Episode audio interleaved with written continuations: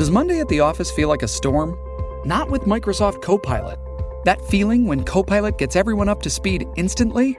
It's sunny again. When Copilot simplifies complex data so your teams can act, that sun's shining on a beach. And when Copilot uncovers hidden insights, you're on that beach with your people and you find buried treasure. That's Microsoft Copilot. Learn more at Microsoft.com/slash AI for all.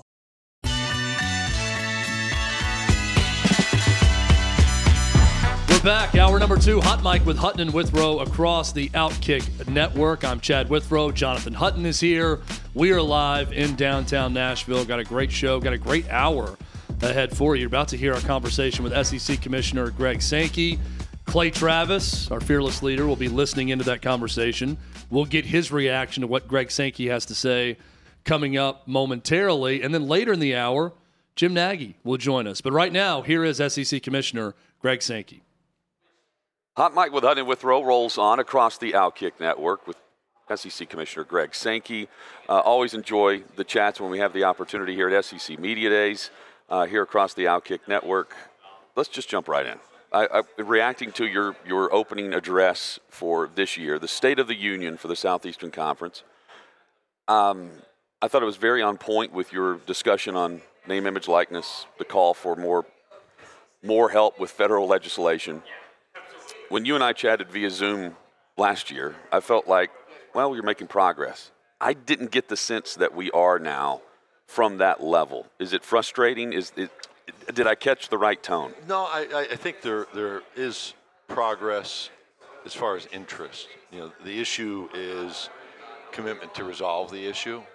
Um, I would anticipate, you know, at least indications over the next three or four weeks, a lot of either discussion, drafts, or, or actual bills introduced um, from different sources, senators and House members.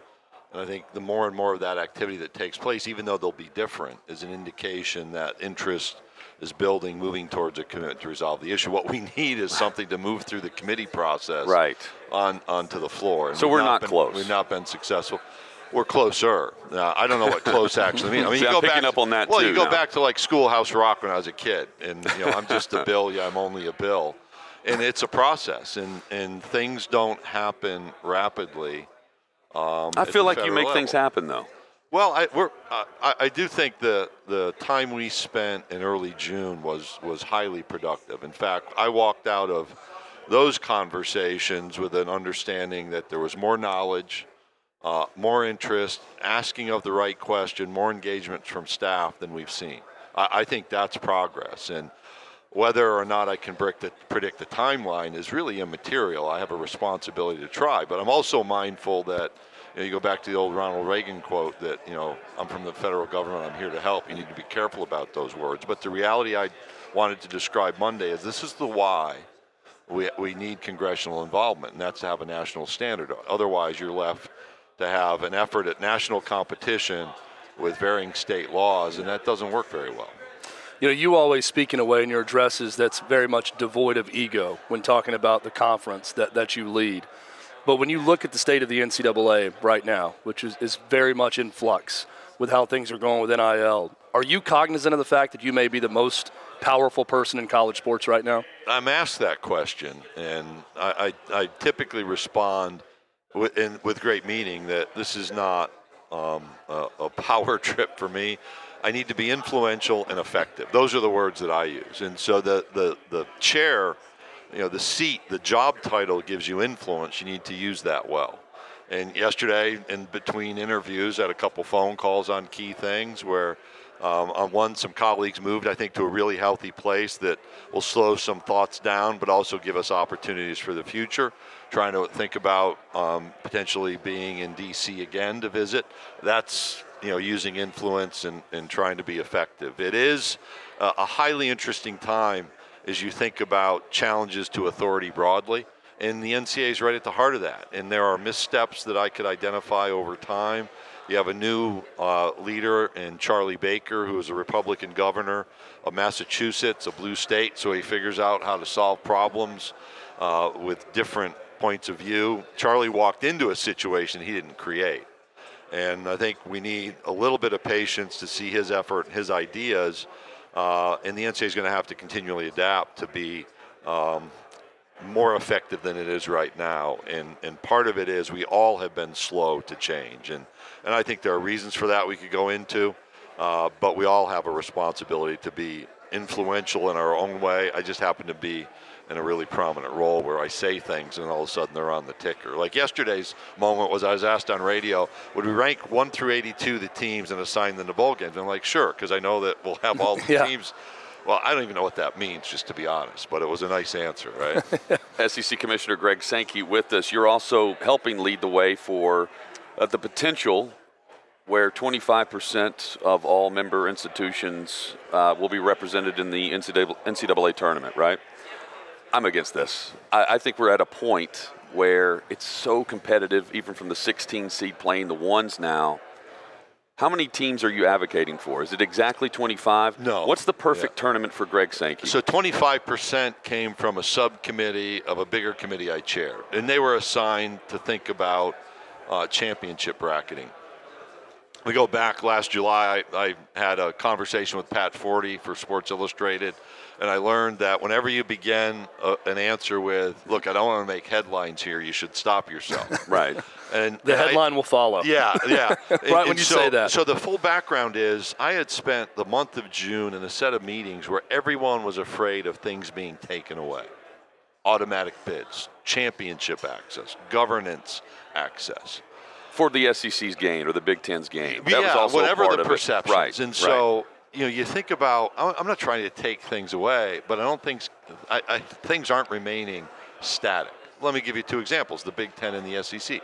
Next year, we're going to be at 16. In men's basketball, in particular, the Big Ten adds UCLA. If that's not the number one most historically successful program, it's in the top three. Um, USC's done really well in recruiting.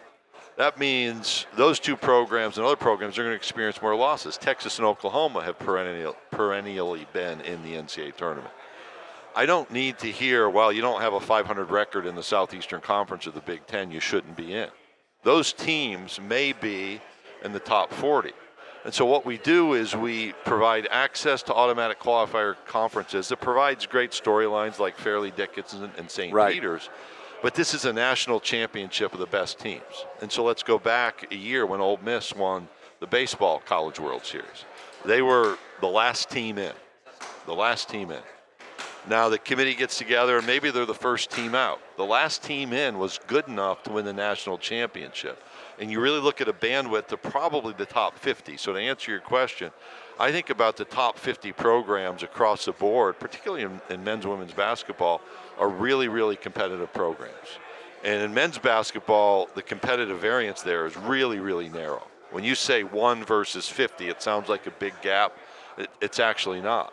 But we give up the last 15 or so of those spots to, to provide automatic access to conferences. That's healthy.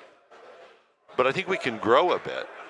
We can think a bit more beyond 68 um, I don't just go to 25% or 96. I think there are some different models out there that still provide access, so we're not taking anything away, but we make sure we have the best teams in the country with an opportunity to compete for the national championship. And I, I think that's a little bit more than what we have right now. Whenever the NCAA completes a three-year, by the way, you're fine disagreeing with that. Oh, that's I know that. Yeah. That's yeah. why I enjoy talking to you because yeah. I don't want to have Florida Atlantic have to go through a.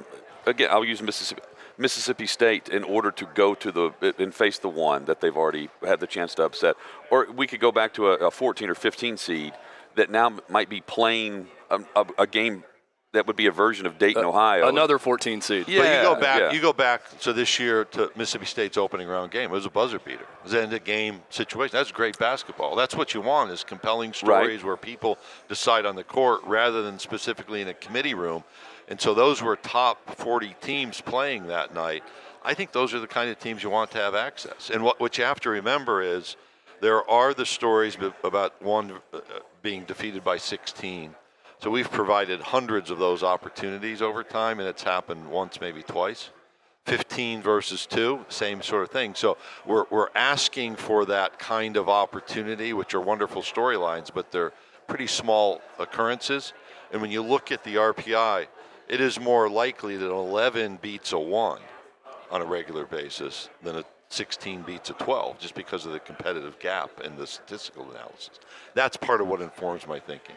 You don't become a commissioner by not being a good salesman, as we just heard right there with uh, SEC Commissioner Greg Sankey on that point. I was just answering the question Yeah. innocently, with pure interest. Uh, when you have a three-year NCAA investigation that ends with one of your member schools, like in the case with Tennessee that ended recently, LSU, a long process that ended recently, do you also feel a sense of completion when those processes are over? Well, certainly when something's finished, you feel that. But as you start talking about the time frame, I think the time frame is way too long. And this is not new. This is not about the Southeastern Conference. I think the fact we don't have resolution to the Kansas basketball issue um, is unacceptable. I think the time it took to figure out the post FBI arrest matters, which was years and years and years. I mean, we we had actions I think dating back to 2016 that weren't decided until 2022. That just can't be acceptable. What has happened is frequently when we've had these special committees, these committees have said we need to be more aggressive with penalties. We need to be stronger. We have to take stronger action. But we've we've missed the time frame. And what I think should happen is we should be more focused on completing these issues in timely manners. Timely manner. One, rewarding leadership on campus. And wouldn't it be awesome if a campus could investigate itself so well and hold itself accountable through change and maybe some penalty, punitive actions, that there's little for the NCAA to do at that point. Uh, and so I look at shifting the mindset, and this is not something new. I wrote a memo three years ago that's still under consideration to try to move these things along because I think the, the lag of time is the biggest the biggest gap right now in the NCAA infractions and accountability process. Correct me if I'm wrong, but your policy typically is to not interfere with universities and programs in their own internal discipline. Um, a couple of difficult things at Alabama this year. Terrible situation with the basketball program. Uh, Jermaine Burton in the game against Tennessee also. Do you ever feel a desire to want to get involved in those those things? Are you ever someone that would consult a university on what to do in a situation like that, or do you completely step aside and let the schools handle those matters internally? So those are, are two matters, but even over the last year, we could go campus by campus and list issues that one could say was the right level of oversight or accountability provided. You know, I have a responsibility for the role assigned to me, and that role doesn't extend to campus disciplinary issues. Um, you know, should it? Uh, those are interesting questions that we deal with. Uh, I think we've done a, a- fairly effective job at balancing those issues. Um, we just saw a report, uh, I think USA Today had on, on how Title IX is applied. Uh, that's a federal federal law and federal policy uh, assigned to campuses to administer, and it varies greatly.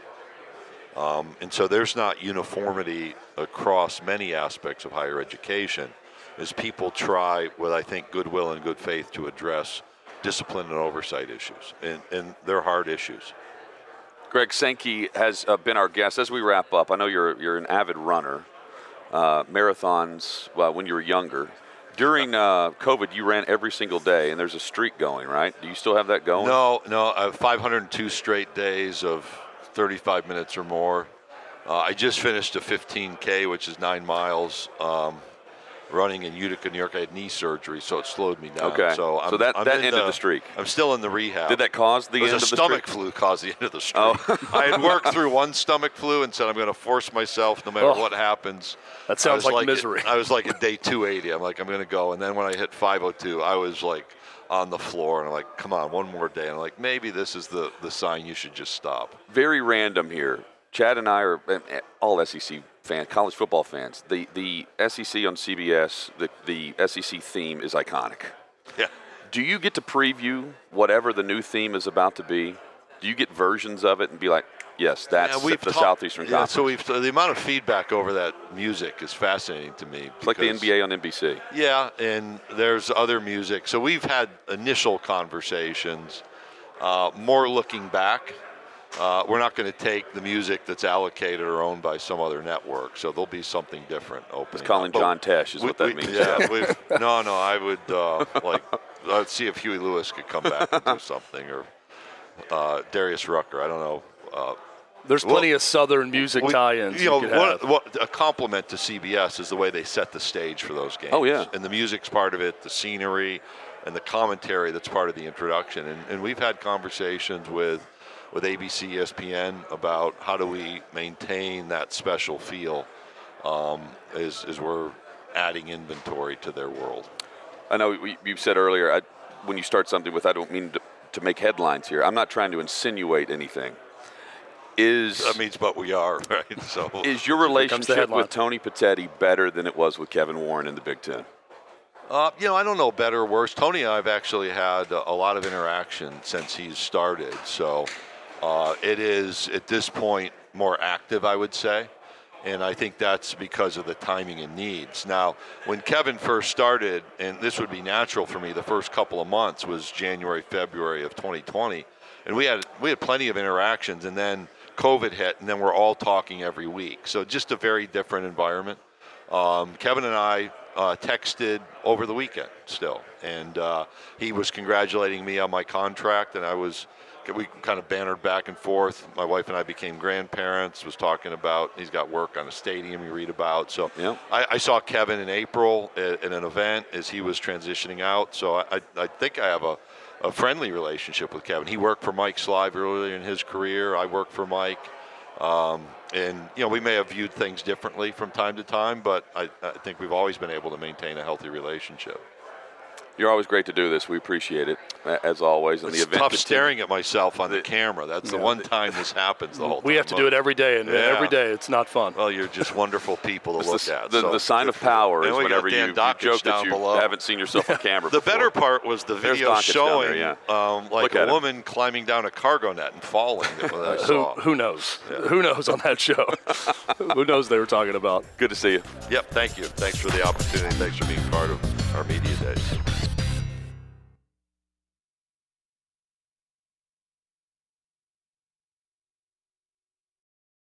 It's only a kick, a jump, a block. It's only a serve. It's only a tackle, a run. It's only for the fans. After all, it's only pressure. You got this. Adidas.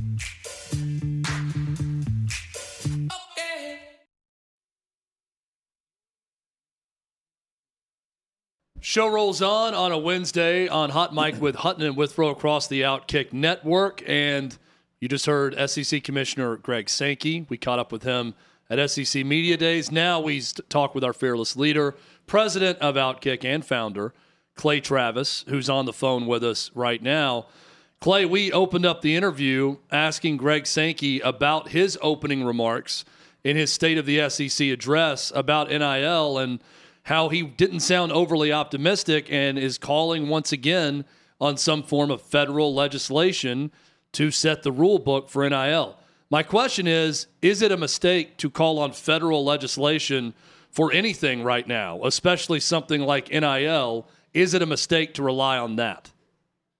I don't know that it's a mistake because I do think, from a pure competitive standpoint, you probably need a uniform set of NIL law so that the rules in California and Florida and Illinois are not completely different. Um, because you could get into a situation where uh, under federalism, there's actually an arms race for high-end, uh, uh, you know, football players.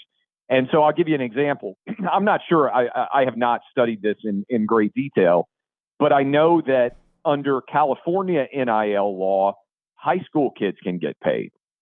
So we talk a lot about how NIL is going to impact college, but there are high school kids who are juniors and seniors that can enter into contracts to be paid for their name, image, and likeness while they're still enrolled in high school. Uh, that same law may not apply in Texas or Tennessee or uh, or New York. It just depends on what the individual state laws are.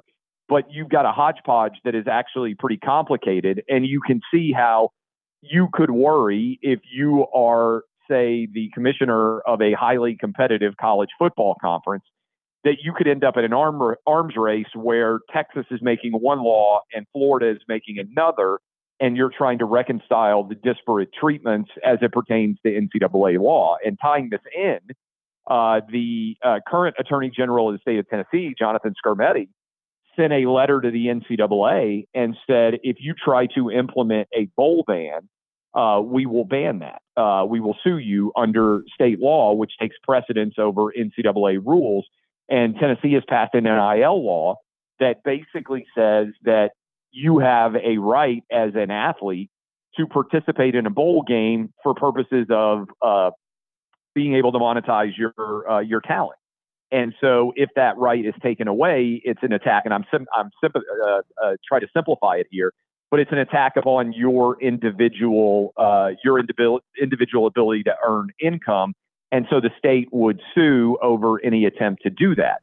I don't think that's going to become unique um, in terms of individual states because one is good politics, right? I mean, if you are a uh, if you're a representative in Alabama and you want to draft NIL law that makes it more likely that Alabama and Auburn are going to win sporting events and have better players, I would think there's probably no law that is more likely to be widely supported across partisan, you know, boundaries, whether you're Democrat, Republican, or Independent, than hey, we want Auburn and Alabama to win more football games. Let's do whatever is necessary to help make that a reality.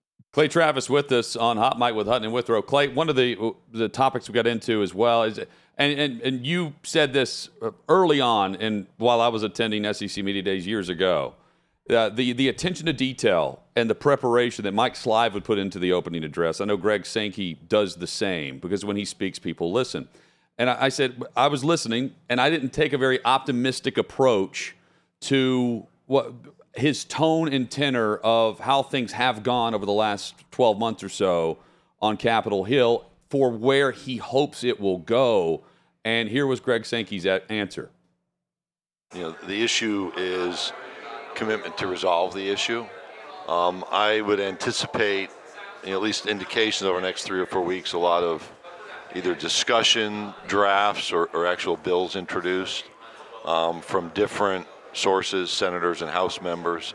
And I think the more and more of that activity that takes place, even though they'll be different, is an indication that interest is building, moving towards a commitment to resolve the issue. What we need is something to move through the committee process, right, on onto the floor. And so we're not, not been, close. We've not been successful. We're closer. Now, I don't know what close actually means. I mean, you go picking back, up on that Well, you go now. back to like Schoolhouse Rock when I was a kid, and you know, I'm just a bill. Yeah, I'm only a bill and it's a process, and, and things don't happen rapidly. Um, I feel like you make level. things happen, though. Well, I, uh, I, I, do think the the time we spent in early June was was highly productive. In fact, I walked out of those conversations with an understanding that there was more knowledge, uh, more interest, asking of the right question, more engagement from staff than we've seen.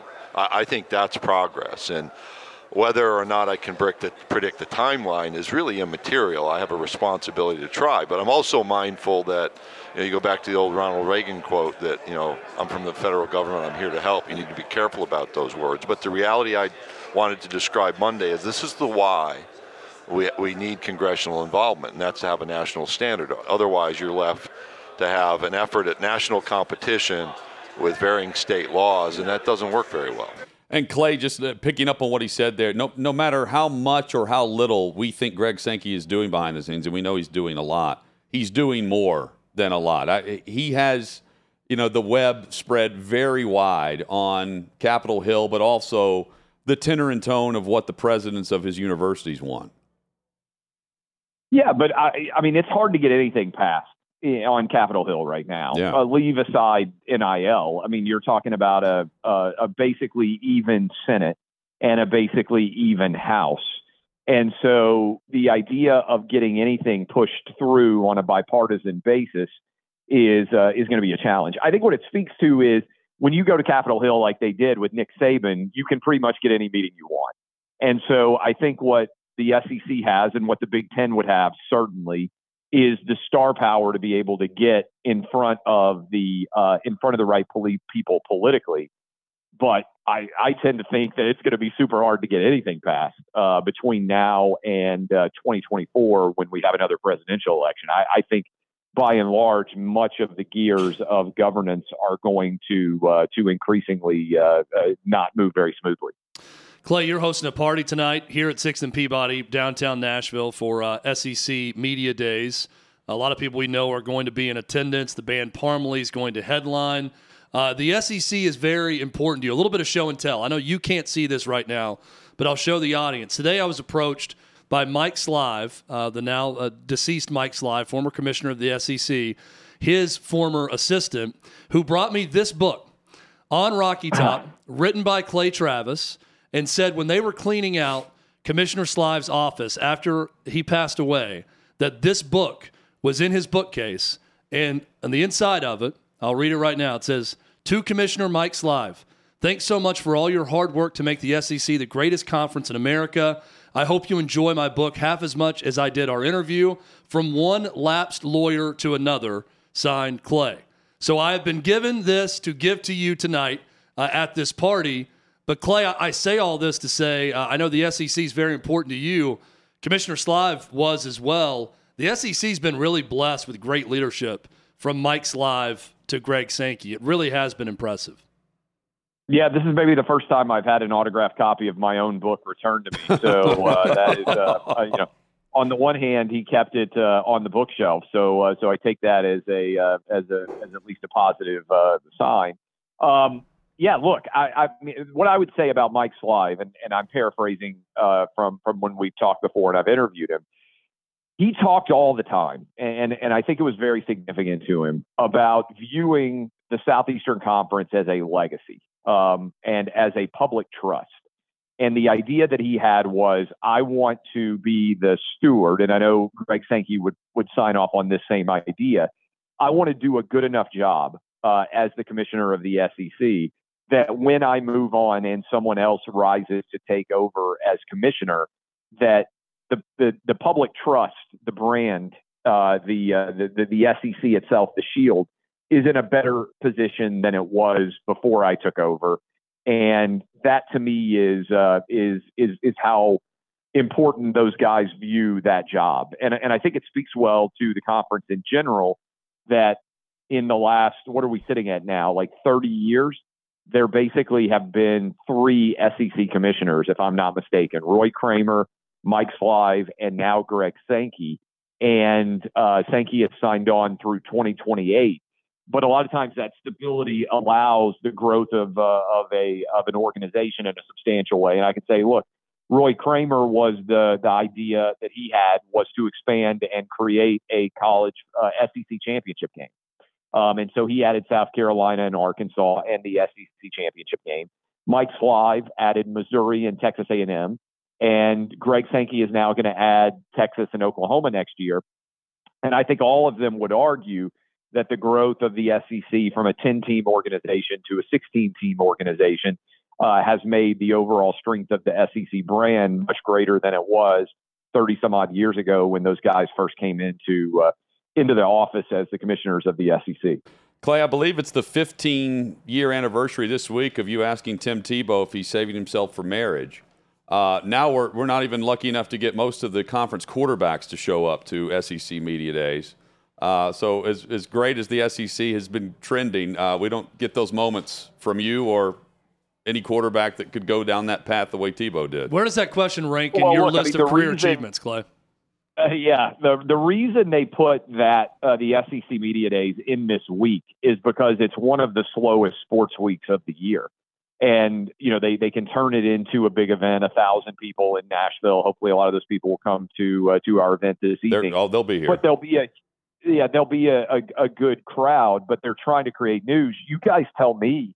I haven't even seen any significant news really that's come out of, of SEC media days, and I think that's one of the, the, the so the Tebow question. Um, like, there's not even been a question asked that anybody's really reacted to uh, or has created news.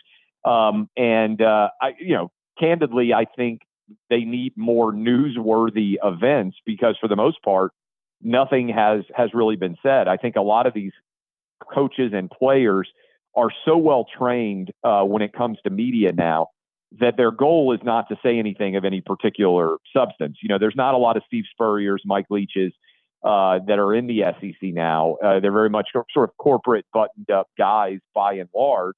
And, uh, you know, you got a Nick Saban who feels, I think, pretty comfortable saying whatever he wants.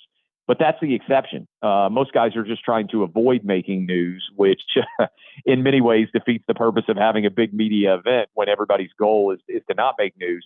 And then I think it's a car wash impact, right? Like these guys have to go through and they talk to ESPN, they talk to CBS, and uh, and and by the time they talk to the big rooms full of media, I think a lot of them are drained, and also they've answered every question under the sun, and so you don't have very many unique or interesting questions being asked.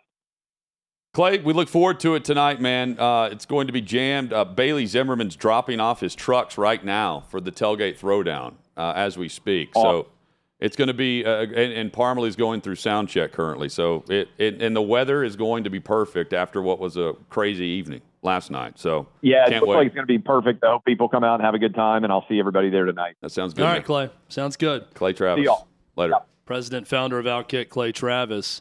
Um, a story out there also wanted to pass along, which I think is sort of ridiculous. That um, if there's going to be a horns down motion made by any player in a game against Texas, it's going to be an automatic 15 yard penalty once they get to the SEC. I, I think things I, like that are just so dumb. It was a motion, but they haven't come to a conclusion on how that's going to be the handled. The other one right? is the, the gator chomp. You know, we've seen people mock Florida with a gator chomp and doing something around that. Well, they, they've got, see, it's semantics now about the category of unsportsmanlike conduct, right? Is it taunting an opponent? Well, is it making a travesty of the game? Is it otherwise compromising our ability to manage the game? Uh, there's a difference between a player giving a signal directly in the face of an opponent as opposed yeah. to doing it with teammates celebrating. I, am all for that, and I do think there are various levels of it. If you go up and get in someone's face and there's a hand gesture in their face that could prompt a physical altercation, I can understand how that would be a 15 yard penalty.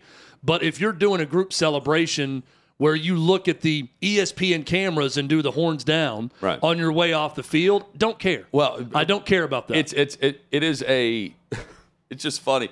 Vince Young got into a fight over this. Remember this? Yes. Someone gave him the upside down hook'em horns, and he got into a brawl with someone. I think he also had about two bottles of tequila in him. So did the, the person did doing that. it to him. Though. Yeah, well, I remember the pictures from whatever yeah. he was at, and um, yeah, it's then Oklahoma, you know, Oklahoma's going to always do it. Well, it's crazy to me though that it's that. But again, I, I do like separating the two. There's a difference between getting in someone's face and taunting them, and celebrating with a horns down towards cameras or a side or your sideline or whatever. Just l- let's use common sense with it. That would be my only thing. Yeah, just let's, score and then go double birds in the end zone. Let's let's use let's use a little bit of common sense.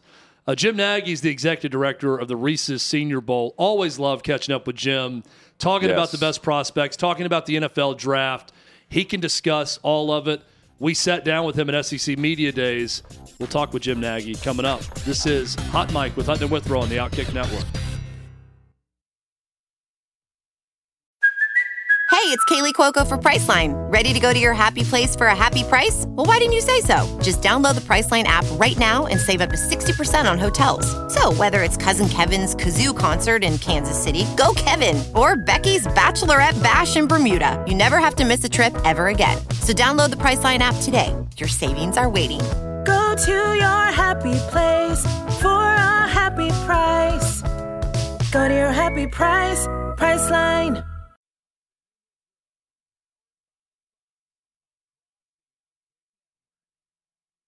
We're back. Hot Mic with Hutton and Withrow across the Outkick Network. Alongside Jonathan Hutton, I'm Chad Withrow.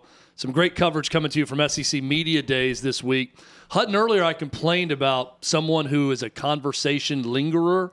They linger too long yeah. in a conversation, don't know when to get out yep. and move on to the next conversation or move on about their business. Right. Jim Nagy of the Senior Bowl is not one of those guys. He is great at well, sitting in the conversation, and when you're in the conversation with him, you're enjoying well, it every time. And what he's done, Chad, is he has turned that event into a, a draft weekend, a full week, where I think it's more beneficial and it impacts draft rooms just as much and soon to be more than the NFL Combine. Because half the time, the top players are not going to Indy and doing everything, they go for the medicals but you can already talk to the players at the Senior Bowl. And if you're the senior quarterback or any position uh, from a, a, a lower tier conference or program, you get to go head to head with the pads on and prove your worth in the NFL draft process. Plus, you have the other guys uh, across the top conferences who are actually participating in this more often than not now.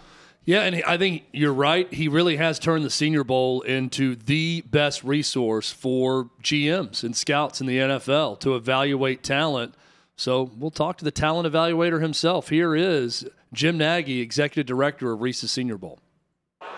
Back at SEC Media Days, our broadcast set up here in downtown Nashville with the Executive Director of the Reese's Senior Bowl, Jim Nagy joins us on Hot Mic with Hutton and Withrow across the Outkick Network. Good to see you here in yeah, person. Good, good, morning, guys. Good to see you. You've built this uh, the, the Senior Bowl into what is right there on par. I believe it's better than the NFL Combine based on evaluation and how you can see players really play ball, right? Instead of shorts and a t-shirt. It's real football. What's the message? or why are you here at media days for the upcoming season? Is it more about the coaches? Is it more about the players who are here?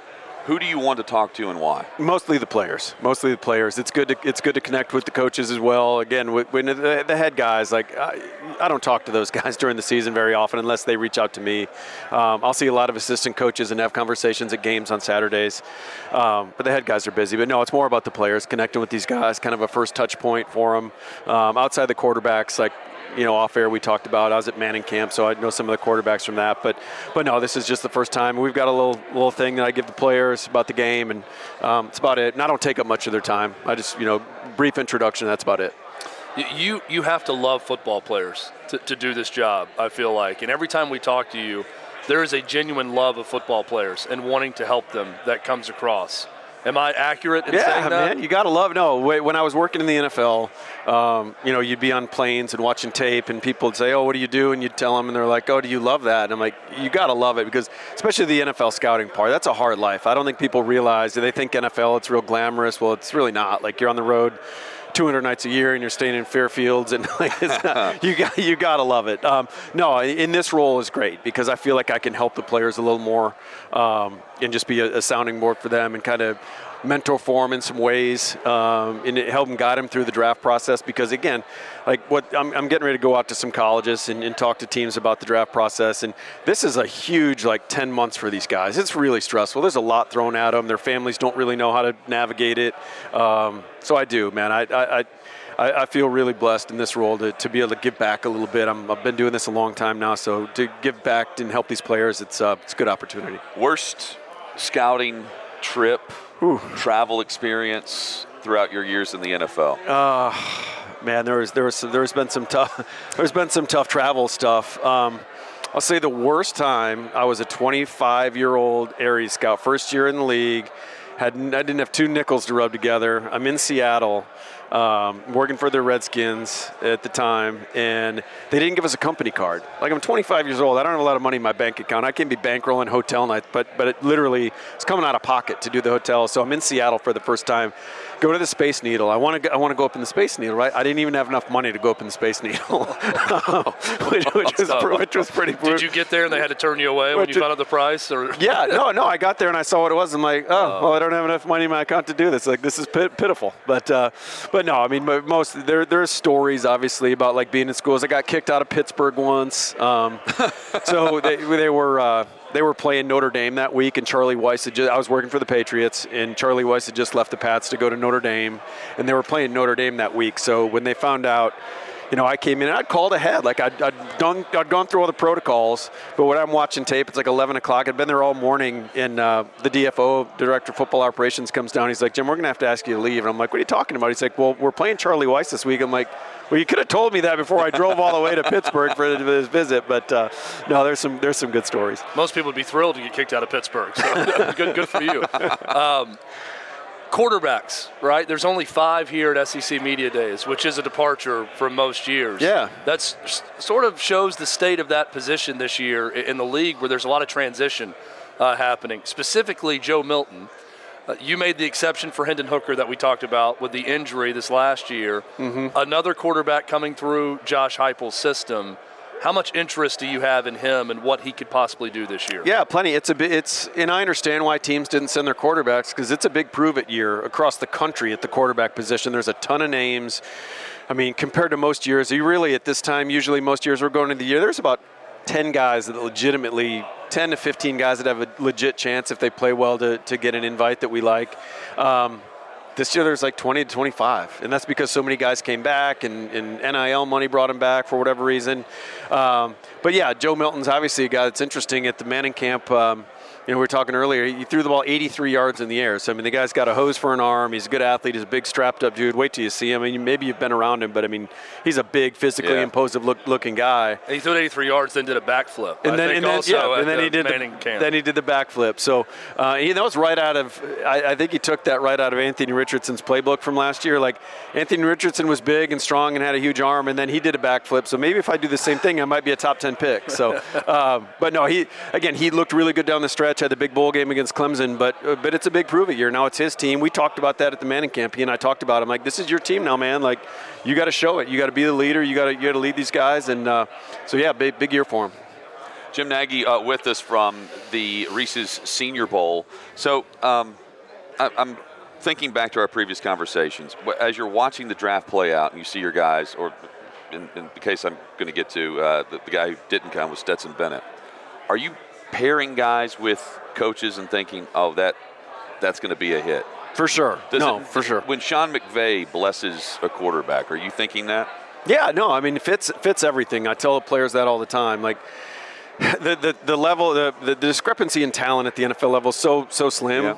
So what keeps guys in the league is the makeup stuff. Like you miss more on when you work for, you know, I look back on the teams I worked for and the players we quote unquote missed on. We didn't really miss on the player and like that evaluation. We missed on the person. You know, like he wasn't the competitor we thought he was. He wasn't he wasn't as tough as we thought he was. Um, so yeah, it, and so fit matters and organization matters. So yeah, sometimes when you see a guy drafted, eh, like Hendon Hooker's a great example. I just saw him down in the lobby a couple days ago. Detroit's a great fit for Hendon. He's going there. He's not going to be rushed on the field. Jared Goff's a, a great vet. He's been there. He's done that. He can learn under Jared Goff. That's a great. That's and then you see other guys get drafted and you're like, oof, that's going to be, you know, that's a hard room to break through. You know, so so yeah, that's when we watch the draft. Yeah, obviously every time every gets everyone gets picked, I'm like, try to figure out the situation. Is Dan guy. Campbell a hard fit for guys, though? Is that one that's more specific because of his personality? I when you see someone go to Detroit, You know, I think that uh, you know they know what fits. Um, they know what guys are going to fit them, and that's why when we have orientation at Senior Bowl week, the first night, Sunday night, we get all the players together, and that's the only thing I tell them, my guys. The only advice I'll give you as you as you go through the week is be true to yourself. Like, don't put on a front. Like these these agents try to coach all the players up to act a certain way and answer questions a certain way, and and yes, there's a better way to answer some questions in other ways, but, um, but please be true to yourself because there's 32 different cultures in the league. There's all every building's different. I mean, I I spent a lot of time in New England and a lot of time in Seattle, and those two cultures and those two buildings are completely polar opposite. So I'm like, the worst thing you can do as a player is act a certain way through the process, and then a team drafts you thinking you're that guy, and then you show up there and you're like, oh my God, I don't really fit here. So, so I think anyone Detroit drafts is probably someone they got to feel through the process is like he's our kind of guy. have So- you ever given that advice to a group of players and then players start saying things that maybe they shouldn't and you say, hey, maybe don't be exactly who you are. Don't, don't say that. I wouldn't go around saying this. You know, I, I'll Do you say. ever have to rein guys back in after that? No, I, I- I think you just got to be transparent. I mean, there was a player, I won't say his name here, but there was a player that we drafted in Seattle that I scouted, and he had some off the field issues coming out, and you could Google it and find a lot of it. Um, and we we interviewed him at the Senior Bowl, and, and he like came out with way more stuff off the field than I even knew about, right? You know, the people at Alabama were pretty forthcoming. Like, I felt like I had a lot. Um, and then he starts talking about the football part, and you saw how fired up he got and how intense he got. Um, and that's what we wanted in Seattle. We wanted alpha males. Like we were building a locker room full of alphas back that you know with Kam Chancellor and all these guys. Um, so he was a great fit for us. Like he put the off the field stuff behind him, and I, I love the transparency. You know, I just love the transparency. I think guys, the NFL teams, they do so much research. They're going to figure out the answer. So you can't you can't BS them. I want to know where we're headed with this position, running back. It's been in the headlines, Yeah. right? The franchise tag, uh, guys wanting the extension, they're not going to get it. it I mean, it, the, the rules are set up, the, the the pay is set up to where just go back to the draft and get another guy and Yep. put more wear and tear on the tires. In high school, over the last era, define that however you want. You'll know this. Best athlete walking the hallways is either the quarterback or the running back. Guys didn't want to play defense. They didn't want to play corner. Now the money's at corner, the money's at wide receiver, certainly quarterback. Are we going to see less players desire to play the running back position? And are you, is it almost instead of a wide receiver that can't catch, so now he's a corner? Will we see more of a conversion to okay, we've got a starter at corner or wide receiver, dude's going to play running back for us? Yeah, I think Is with it that drastic? I think it's getting so much attention right now, and I'll say a couple things. One, I hate it for the running backs. I hate it for those guys because that nobody takes no position on that field takes more of a physical toll than those guys. And then they're just they're being devalued. They're being devalued on draft day. I mean, think over the last couple of years. Yeah, Bijan Robinson went in the Yeah. first round this year. Najee went a couple years ago. Jahmyr Gibbs went I- this year also. Pretty good year for running back though, right? It was This is the to, to have exception two and not the rule. to have two in the first round. I mean, but you, you know, so they're they're not getting valued on draft day, and then they get no nobody wants to pay them on a second contract. So, I mean, I always use this example. We had Dameon Pierce from Florida in the Senior Bowl two years ago. The Houston Texans take him in the fourth round two years last year, and all he did was rush for he was just under a thousand yards, and he missed four games. So, if you can go out in the fourth round and spend fourth round draft capital and pay a guy, you know, really pennies on the dollar that you would have to pay a Tony Pollard or a, or a Yeah. Saquon Barkley at the top of the pay scale. Why wouldn't you do it? It's just it doesn't make business sense for the teams. But I hate it for the players. So I don't know. I mean, I don't know if they're going to do, you know, adjust the salary cap or the rookie pay, the pay, the, the, the rookie pool. I don't know what they're going to do. And when it comes to like playing positions, if I have a son right now, and because to me, if you're either a running back or a linebacker, right? Like you're either wide out or a corner. So like if, if I've got a son and he's a really good running back, and he's not and, he, and he's some guys don't like some guys would rather are like are better with being hit than going to hit someone. Like if my son had even a little bit of a defensive mentality i'm moving him to the other side of the ball. And the same thing with wide receivers. I mean our board at the end of the year like we have so many dang wideouts. I mean every school's got two or three or four guys now that catch 50 balls in college football you know? So so it's really a dime a dozen position. So if my, if my kid's got some movement skill and he's tough enough to tackle people like i want him playing corner right? So it's just Again, again, it'll be interesting to see. We'll, we'll see, but it's going to be interesting. And then you go to the NFL where you go from 100 plays to 60. You know, like it's a drastic difference and so specialized. Uh, and then you can see them all on display in the draft process at the uh, Reese's Senior Bowl. Not Reese's, Reese's. Yeah. We always get it right. Is that, It's 'cause it's does not that bother Reese's you Pieces. like it does me when people say Reese's? It may be just kind of a Southern thing, but I'm thinking the name of the person was James Reese. It is Reese's apostrophe s, not Reese's. When I took the job, they, they laid it out this way, and it's it's Reese's Pieces, not Reese's Pieces. Exactly. They're not pieces. It's Reese's Pieces. So um, it doesn't bother me. I, I'm just glad that I'm just glad that our title sponsor comes to Mobile twice a year, and they drop a 400 pound pallet of, of candy in our office.